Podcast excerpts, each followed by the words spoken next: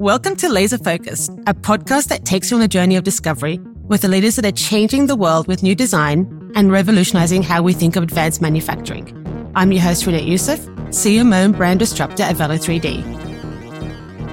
Today I'm speaking with Ante Lausic, lead process engineer at GM.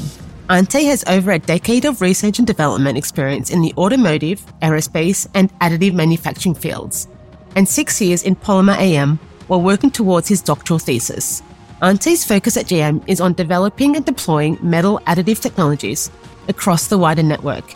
His work also centers on the development and production of metal additive components in the tooling, pre production, and prototype design stages. Welcome to Laser Focused, Ante. Thank you very much for having me, Renette. Of course. So I'm excited to speak with you. With your background, it's very clear that you have a passion for additive manufacturing. So much so that your doctoral thesis combined 3D printing with the high strength of nanocrystalline materials. So, my first question is what drove you to study additive manufacturing in this depth? Yeah, I got lucky in my career path, is what I tell people. Where when I was going through high school, everyone's like, You're good at math and science, go be an engineer. And so I blindly followed and I went to university to do an engineering degree. And while doing the degree, the next question was, well, what kind of engineering? And it's like, oh, I wasn't ready for that question. So I took the stance at that time of if you want to protect your career, you want it to be in an area where there's definitely going to be jobs in the future. So pick something up and coming and cool. And so that's where I picked nanotechnology. And then after the whole nanotechnology side, I was like, you know what? I really want to do more of this research stuff. I really, really enjoy doing my thesis and I wanted to do more of that. And I found a supervisor who was at the bleeding edge of what was material science at the time. And when we were working on these lattice structures, an idea popped in in everyone's heads on, well, this 3D printing thing is actually turning into a really big deal. Why don't we get ourselves a 3D printer and try to make lattices that way? And that was the start of it. It was just trying to follow what I thought would be really interesting and almost career safe opportunities in the future in growing industries. And it just so happened that additive manufacturing has panned out into being this very large industry with so many players touching so many different parts of our economy that it's actually been very beneficial to be in it. Well, now it's been 15 years of being in and watching what used to be just 3D printing and hobby level printers to true industrial scale manufacturing that's competing with the likes of traditional manufacturing in a lot of ways.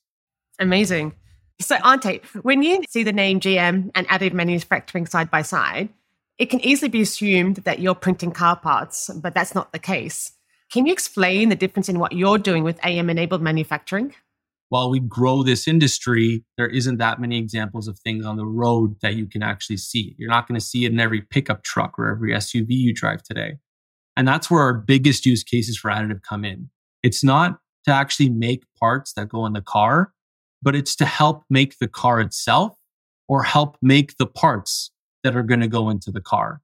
So a, a big, big portion is in the tooling space. How do we help the assembly plants through manufacturing aids, through jigs, through fixtures?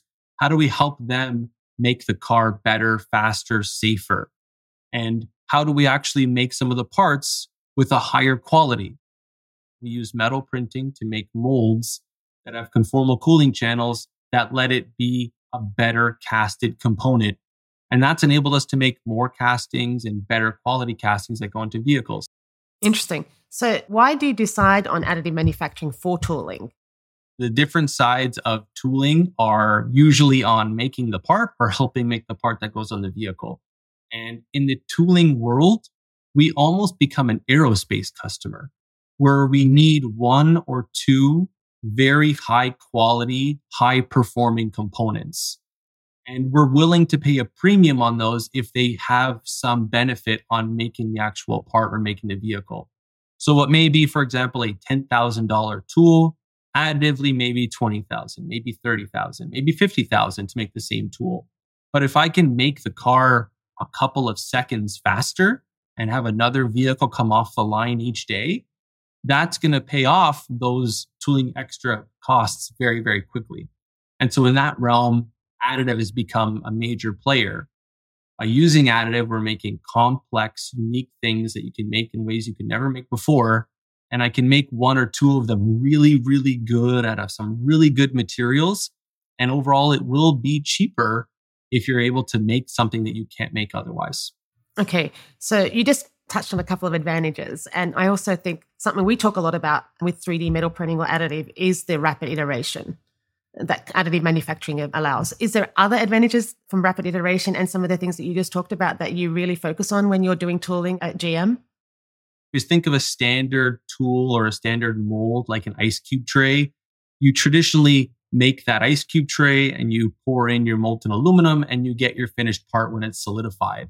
But you're at the mercy of what you can manufacture with a traditional CNC machine. You're not able to put in very complicated geometries inside the tool to help cool that material faster. So with additive, we're able to make these twisty, turny, really close to the surface water lines that are able to thermally control the tools really well. And what that means is your part comes out of the mold faster and you're making more parts per year. And that small gain may not seem like much, but that could mean tens of thousands of parts per year more on a single tool. The other side is in, in, in the polymer world on the tooling side, a lot of is on consolidation of components and lightweighting your tooling.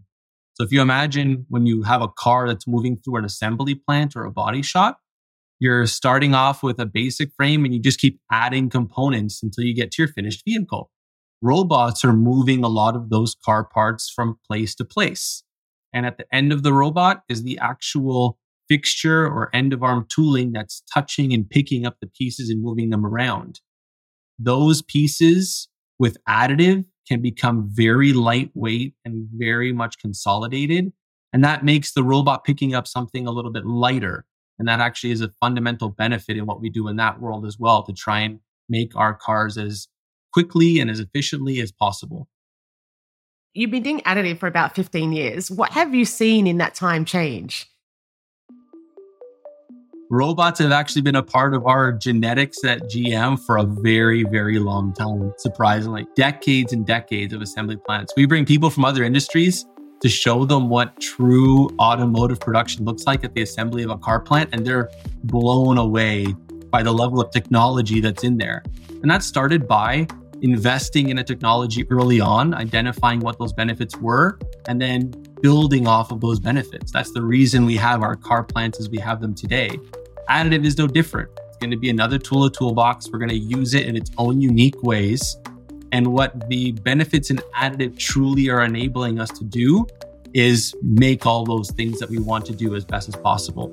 But in 15 years, what we've seen in additive specifically is waves as we go through the hype cycle everyone talks about. But we find those places of applications that are very worthy, and then those grow very rapidly. People are starting to be a little more knowledge on what can and can't be done with metal additive. And now, with the things that can be done, it's really going as fast as possible to try and industrialize those techniques. Going back to the topic around what you guys do at GM, do you see any drawbacks? AM's biggest thing that we're we roadmap ourselves and what our future is is we need it to go faster and we need it to have bigger machines. That's where a lot of our limitations lie. So I said tooling is our biggest metal application space right now, the machines on the market are, you know, 400 millimeters, 500, 600 millimeters like the Sapphire XC. That's a substantially large printer. But for the tooling space, I make things that are meters in size. Does it make sense to print that whole thing? Maybe not. Maybe it does, depending on the application space. And so we constantly ask all the OEMs, hey, can you go faster? Can you go bigger?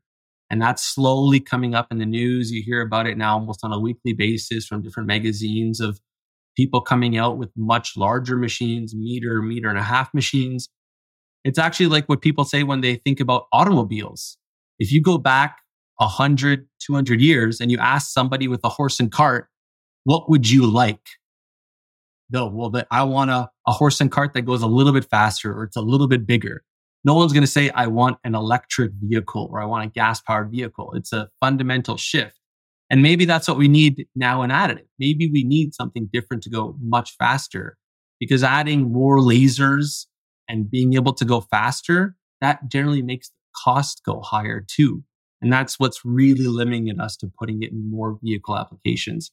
It's trying to find a way to get that piece cost down. So that's where we're playing with all the different sides of not just the machine and the architecture and the parameters, but the powders themselves, the post processing, the design of the components. How can we truly enable all of AM's benefits in order so that we do have more examples of it, not just as a tool, but in things people can see when they're driving their cars? Mm-hmm. So, as you work with engineers at GM, I imagine that you gather feedback around these innovations. Are there any misconceptions or even preconceptions that surprise you? Oh, every single day. People come to us as an additive group and they imagine and they've heard in the news so much that additive complexity is free. You can print anything, any design is possible. And you really have to educate the individuals coming to you that it's not really everything is possible. If it was, then none of us would have jobs. The printers would just do everything for us. But there are limitations in what you can and can't print. And while it is more enabling than a, a stamped or cast component, it's not completely design free. And so that's what usually happens. They come to us, hey, here's this super complex part. Please print it for me. And we're like, well, that's not actually possible. We've spent a hundred years optimizing how to build a vehicle. And it's gone down to the sheet metal is formed in this exact way so that you can make a million parts per year. And then they come to us and say, Hey, can you make this little sheet metal component? And we're like, well, I could, but that's not really what additive is for. How about I like lightweight it or I make it in a topologically optimal design or something that looks more organic and is, you know, a benefit in some other way. But then we hit a struggle because they say, well, okay, that's a wonderful design that offers great benefits. How can I get 2 million of those? Like, wow, you can't get 2 million of those. You, you can get a couple thousand of those right now. And they're like, well, then what am I supposed to do? We can't qualify a vehicle and put it on the road if we can't actually support the volume that's there. And so it's this constant battle on we tell them what we can design and what we can do, and they get excited. And then we tell them the volume and they get, ah, well, I'm just going to go back to how it was made before. And it's going to require a paradigm shift. There are companies out there that are in the automotive space that are specifically working on this, on how do we redesign vehicles and the parts in vehicles to make them more additive friendly? How do we include design for additive? So maybe we consolidate some parts together in a vehicle to simplify assembly or really offer some weight or performance benefit that justifies the extra price or the inability to do some of the super, super high volumes that we want to do. Education wise, everyone is learning. Our goal in the company is not just to industrialize additive and to find new materials and new processes, but it's to educate our tens of thousands of engineers on here is another way you can do something. And here's where our good fits for it as we continue to find more and more ways to use it in every part of the company. Okay. So you did touch on educating engineers. Is there other parts of additive that you wish engineers understood more about the technology and what is the capabilities? I could have them take PhD, PhDs, every single one of them on additive and try and learn every facet of what they can do. But to be efficient with their time, I got to try to distill it down to what's the most important thing for them. So we do a really good job. We built an innovation lab in one of our main engineering buildings at the technical center where people, as they go to walk by in the morning and get a cup of coffee at Starbucks, they see this fishbowl of all these printers inside and it, it opens their mind and they can go inside. They can very quickly get trained and they can start printing in polymer, albeit small little components for themselves. An engineer seeing something on a screen is one thing, but having a physical piece in their hand that they can quickly iterate through and think through and see how it joins and meets their parts, that's invaluable. And we've been doing that from an engineering design standpoint for over 30 years at GM with additive manufacturing, all the way back to the very first stereolithography machines. And so that's one way we can educate them very early on on what the limitations are. We have programs where you can go in and on your free time as your goals during the year for your own development, you can say, I want to learn more about additive. And the big thing is understanding what the different technologies are what materials are available in each technology, and what is possible to be manufactured in each technology. So our 40 plus additive team has distilled all of our collective knowledge and centuries worth of additive knowledge into these little courses that we find very beneficial to divulge to our engineers to get them up to speed whenever we feel like they're starting to get their toes wet into additive manufacturing. I might send my marketing team. That sounds amazing, that course. so it was really incredibly exciting news to see that GM and Formula One teamed up this year, which leads to the question, which you're laughing at already will the innovation we see in the performance side trickle down into the automotive world? Motorsports and Formula One and all those areas are such unique parts of companies they are also just like aerospace companies. I got to make one, two, five, ten very high value, high performance vehicles. There, I'm willing to pay a premium on getting in some super optimized, really nice additive components. And we have a lot of examples in our different race programs of using additive, polymer, and metal to find ways to improve those vehicles. And then everyone says, well, okay, great. You have a, an amazing addition to your engine or your structure that you want to now use in your main components. How do you transfer that over? And it's not easy. Again, we keep fighting this battle on volumes and dollars per part. But what's usually done is you take a motorsports application that you really find successful and you find a way to adapt it into your mainstream. So a lot of the things that you drive in your car today and those features that are in there were at one point in a motorsports vehicle and then that same learning and IP was transferred over into the manufacturing of a more common vehicle that everyone sees on the road today. That's how it traditionally goes. It, it goes in those stages. And we're very lucky that within General Motors, we have our Corvette brand, which is a very high performance, beautiful vehicle that is building off of a lot of what we learn in our racing and motorsports groups. And so even some of those Corvette variants that are the racetrack variants that we race in a lot of races worldwide, those learnings are being adapted and then applied to the mainstream Corvette programs. And again, they will trickle over into all the other programs as a whole. It just takes time as we figure out how to take something we made one or two of into a thousand, two thousand, into tens, into millions of thousands, millions of parts. So, do you see your role at GM being at the forefront of this evolution in additive manufacturing? And do you see other automotive companies following this path? I consider my job one of the greatest in the world. I wouldn't be in it if I didn't love doing what I do.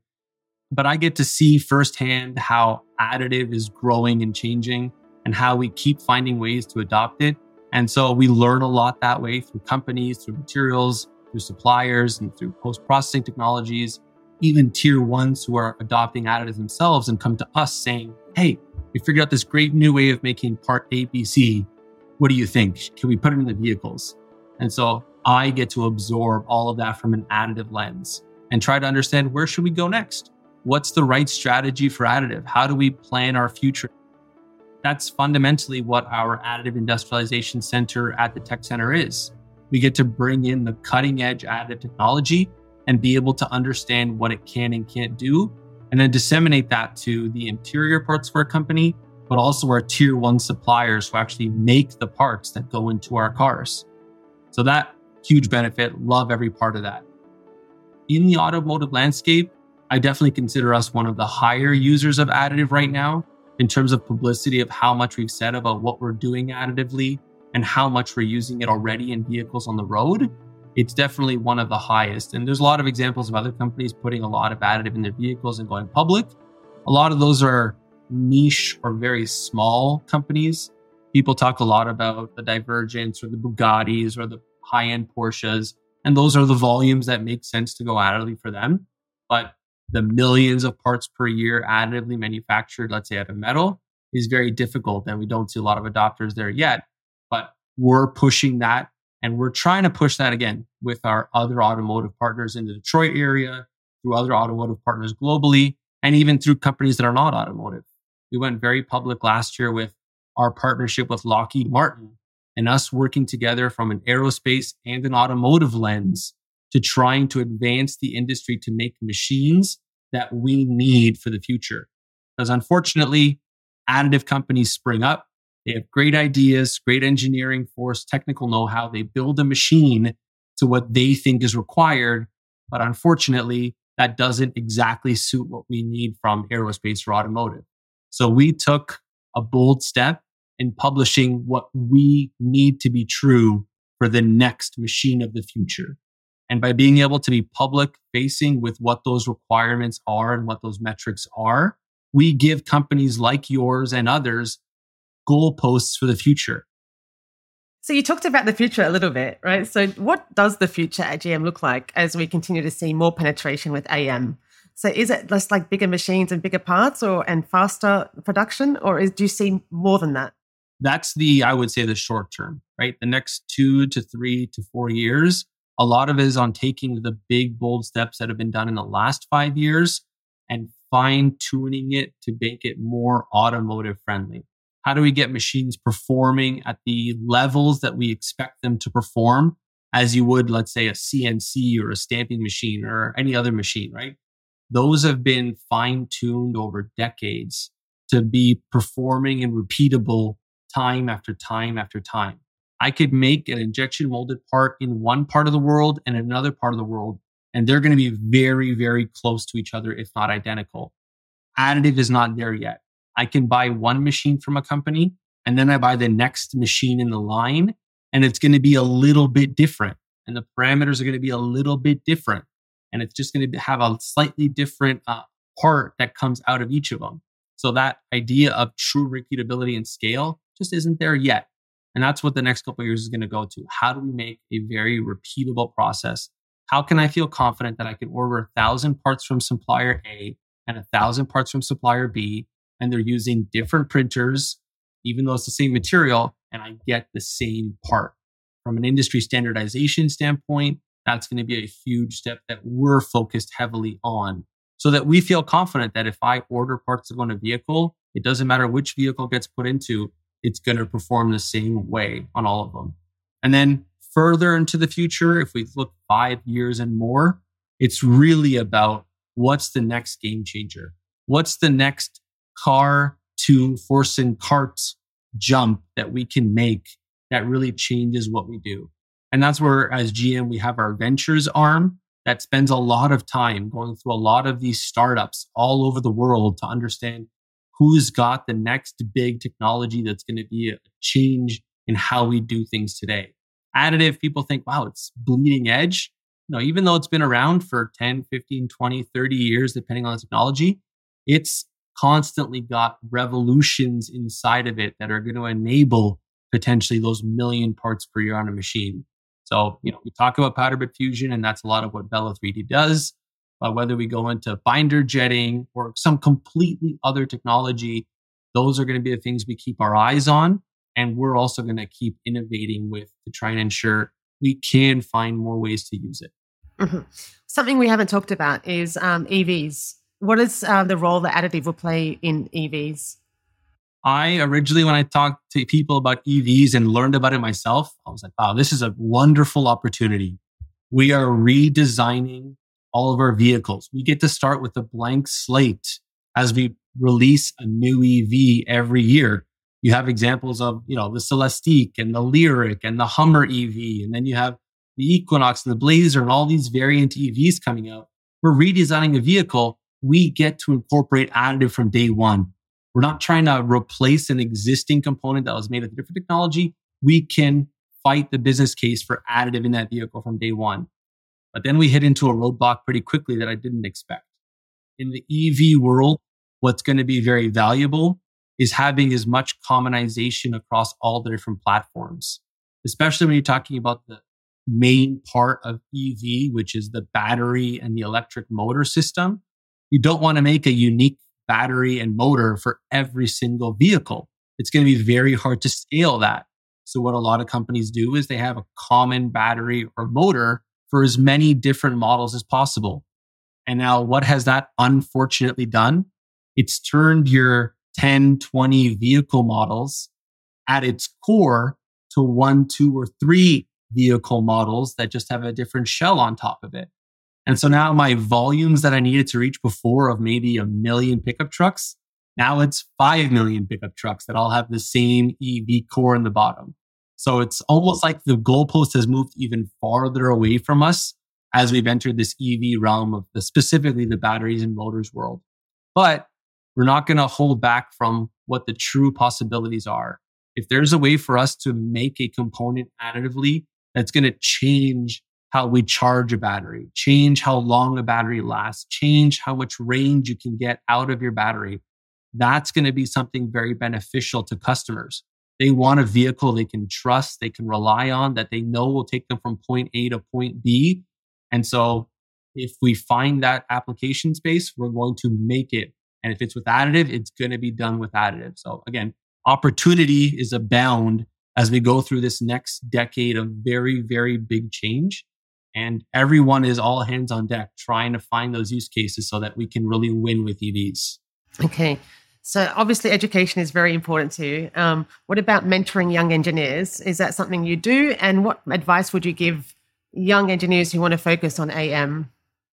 The mentoring side has always been very passionate to me just because I used a lot of it when I was going through my university days and my graduate school days. Being within your little bubble of who you know and what you study and what your field is, it sometimes blinds you to what's out there and what can truly be possible. So when I started with additive, it was mostly polymers and I was printing little components on a plastics machine. I was like, oh my God, this is amazing. But never would I have thought back then, oh my God, I can print with metals and I can make a good part with metal and it's accessible and it's not $10 billion for a machine. Oh my God, this is amazing. And it was by talking to people at industry events that I gained a lot of those insights. So when you go to places like Rapid or Formnext or AMUG or any of those big AM conferences, you really open your eyes. Like you said before, there's thousands of companies out there and they're on every fringe application space to additive. So it might be a vacuum company. It might be the people who make the powder. It might be the people who finish the parts or a special coating or any of those that touch additive. They all give you their own unique perspectives and you can use those to guide where the industry is going and what's important next. And that's how I stumbled into almost the metal additive world where now I was able to start printing parts in metal. And it was just a, a game changer personally for me. But it was only through talking to my mentors and peers in those areas that you're able to keep abreast of it because it's just, it's not possible. You can subscribe to every AM magazine and newsletter and read every single one of them every morning, but it's just not possible to keep all of that in there. And it's really through big organizations and networking events like that that I gain a lot from that. And then in inside GM, you know, on my team with my people that I work with, a big part of it is educating the new people who join the team on all those things that we've done. So we've set up courses, we've set up trainings and programs. You come to our building, you learn every machine, you get hands on experience, you get to touch projects on really cool vehicles and making cool parts that you just don't normally get the opportunity to do. And so that is a fundamental part of it, trying to get people to, to rotate in, to be part of AM and to learn it firsthand. It's, it's not easy. Like I said, we don't want everyone to be a PhD in it, but we want everyone to have that understanding. Whereas you have a maybe a good understanding of what molding or casting or stamping is or how you put together a car, but additive, it should just be another branch. You should know enough to be dangerous, and that'll enable you to make decisions later down the road, even if you're not directly in the additive group, being able to say, hey, this part looks like it might be a good additive application. Let me go talk to one of the engineers over there and see if this could really turn into something. Okay. If you could go back in time, what would you have differently and why? I chose additive because I read a bunch of articles that were really, really cool had I chosen a bunch of articles that talked about AI, machine learning, or chosen a bunch of articles that talked about some other super cool mainstream buzzword right now, I'd be in a different field. And so I consider myself lucky that I'm part of this growing field and I've been part of it for so long that I had these experiences. I probably would have just said, I should do this sooner. What am I waiting for? I started with polymers. I should have just gone right into metals on day one, be like, oh man, let's figure out this metal things even quicker and get it adapted even faster. I truly have no regrets with how I've gone in my life. And it's just been wonderful to see not just how my network's grown, but how the company has grown and developed. And again, being a voice for additive in places where additive doesn't usually speak is a big part of it. So going to universities, teaching classes on additive to the next generation of engineers and seeing what ideas they have. I remember being that young, eager student who thought he knew everything, but actually knew nothing. That's really lovely to hear. I love that you have no regrets.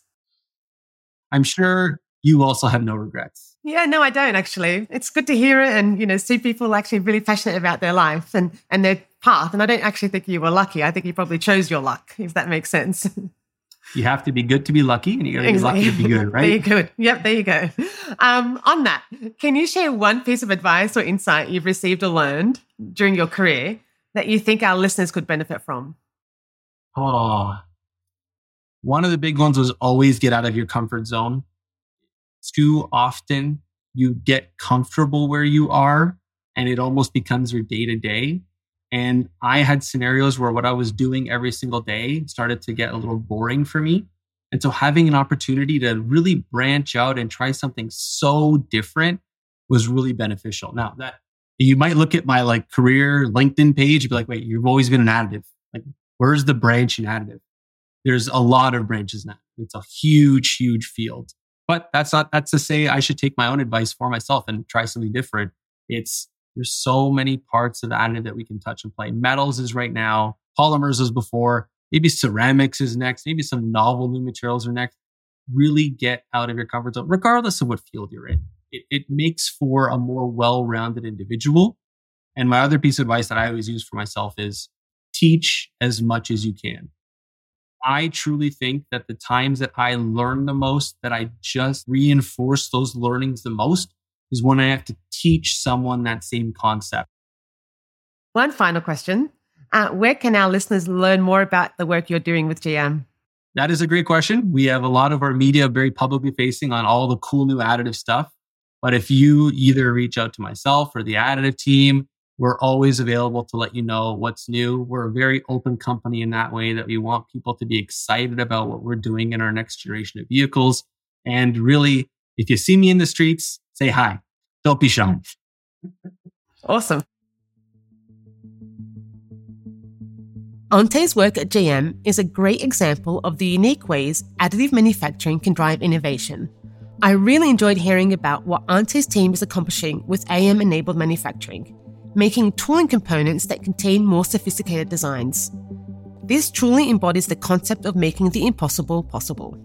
One of my favorite parts of the interview was hearing about GM's Additive Manufacturing Innovation Lab. Hands on learning in additive manufacturing is so valuable, rather than relying on a 2D screen to teach a 3D medium. It also underlines a theme we've seen come up a lot in this season of Laser Focused the importance of collaboration to further innovation. Thank you for listening to Laser Focused. You can find new episodes every two weeks on Apple, Spotify, or wherever you get your podcasts. If you enjoyed the show, please rate and leave a review to help more listeners find us. I'm Renette Youssef, and this has been Laser Focused, brought to you by Velo3D, where together we innovate without compromise.